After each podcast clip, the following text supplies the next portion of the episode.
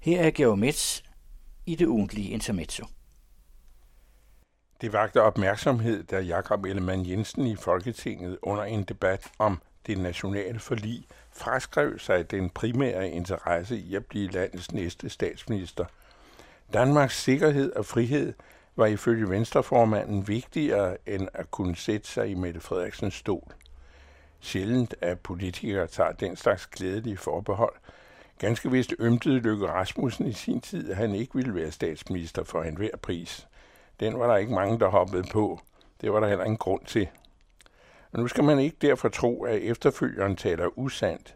Ellemann er i modsætning til Lykke enhver borgerlig mors drøm om en lyseblå svigersøn. Men sådan set er Ellemanns udsagn underordnet. Partiledere bliver jo ikke statsminister ved at sige, at de ikke for enhver pris vil være det.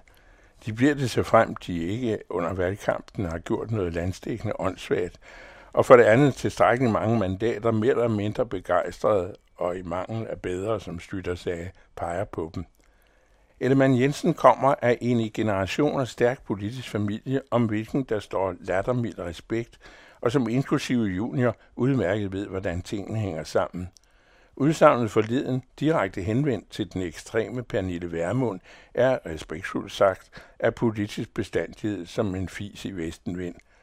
Alligevel skal man Jensen tildeles denne kommentators fortjensmedalje i ægte bølgepap, for at han således modet krudtede sig op med sin modige, altså dybest set omkostningsfri bemærkning. Pernille Vermund er i fuld sving med at placere sig i den belastede ende af det yderste politiske højre, hvor de billigste standpunkter fylkes og rå retorik holder ølstue. Vermund indtager således efter falitboet Dansk Folkeparti det politiske tomrum, der fyldes med rummeter af uforsonlig nationalromantisk blæver. Morten Messerschmidt, der fortsat venter på at komme for retten, kan hver morgen så på sin side ikke vide, hvor mange medlemmer han den dag har tilbage.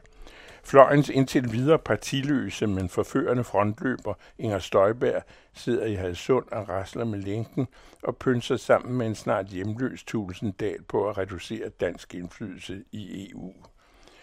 Yderfløjens mest betændte Paludan optræder i røg og damp på den anden side af Øresund, hvor svenskerne er ved at få nok af manden, for hvem det gælder om at ophisse let bevægelige ungdommer til voldelig adfærd og efter eget udsagn undergrave Sverige.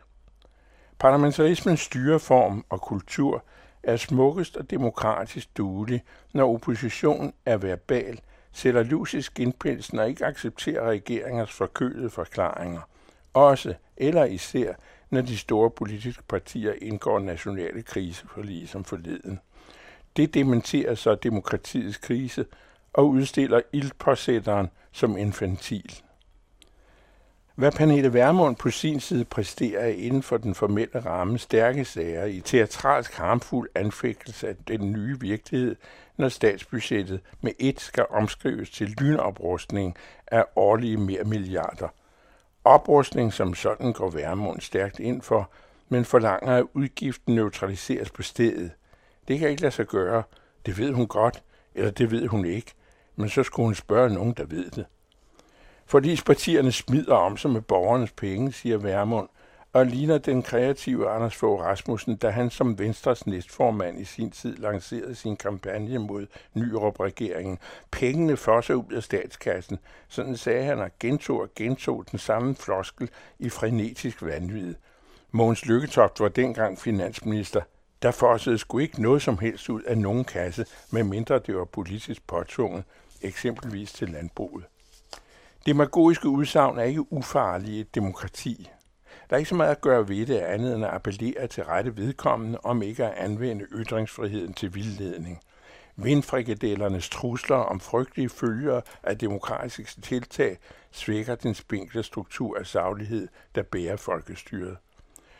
Man kan more sig over naive advarsler af denne art og trøste sig med, at de ikke har gang på jorden. Politik er ofte for de tvivlsomme, som Henrik Ibsen siger i De Unges Forbund, men derfor kan man jo godt gøre vrøvl.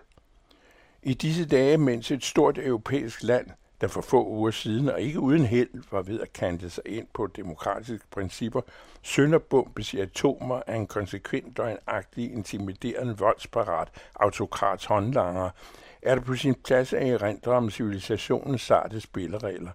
I den forstand bør man notere Ellemann Jensens følelsesladede udfald mod Pernille Værmund. Den type er ikke så ufarlig for den politiske kultur, som nogen måske går og tror. Hun er nu, hvor andre tvivlsomme har placeret sig i opgøret med det retssind, der forsøger at forhindre kræfter af samme art i at skille ordene fra sagen og skamløst sabotere grundlaget for det oplyste folkestyre. For Marine Le Pen mislykkedes det i søndags. Besindigheden åndede lettet op på fransk for en stund. Intermezzo hver uge her på den anden radio, og hver fredag er læse i Information.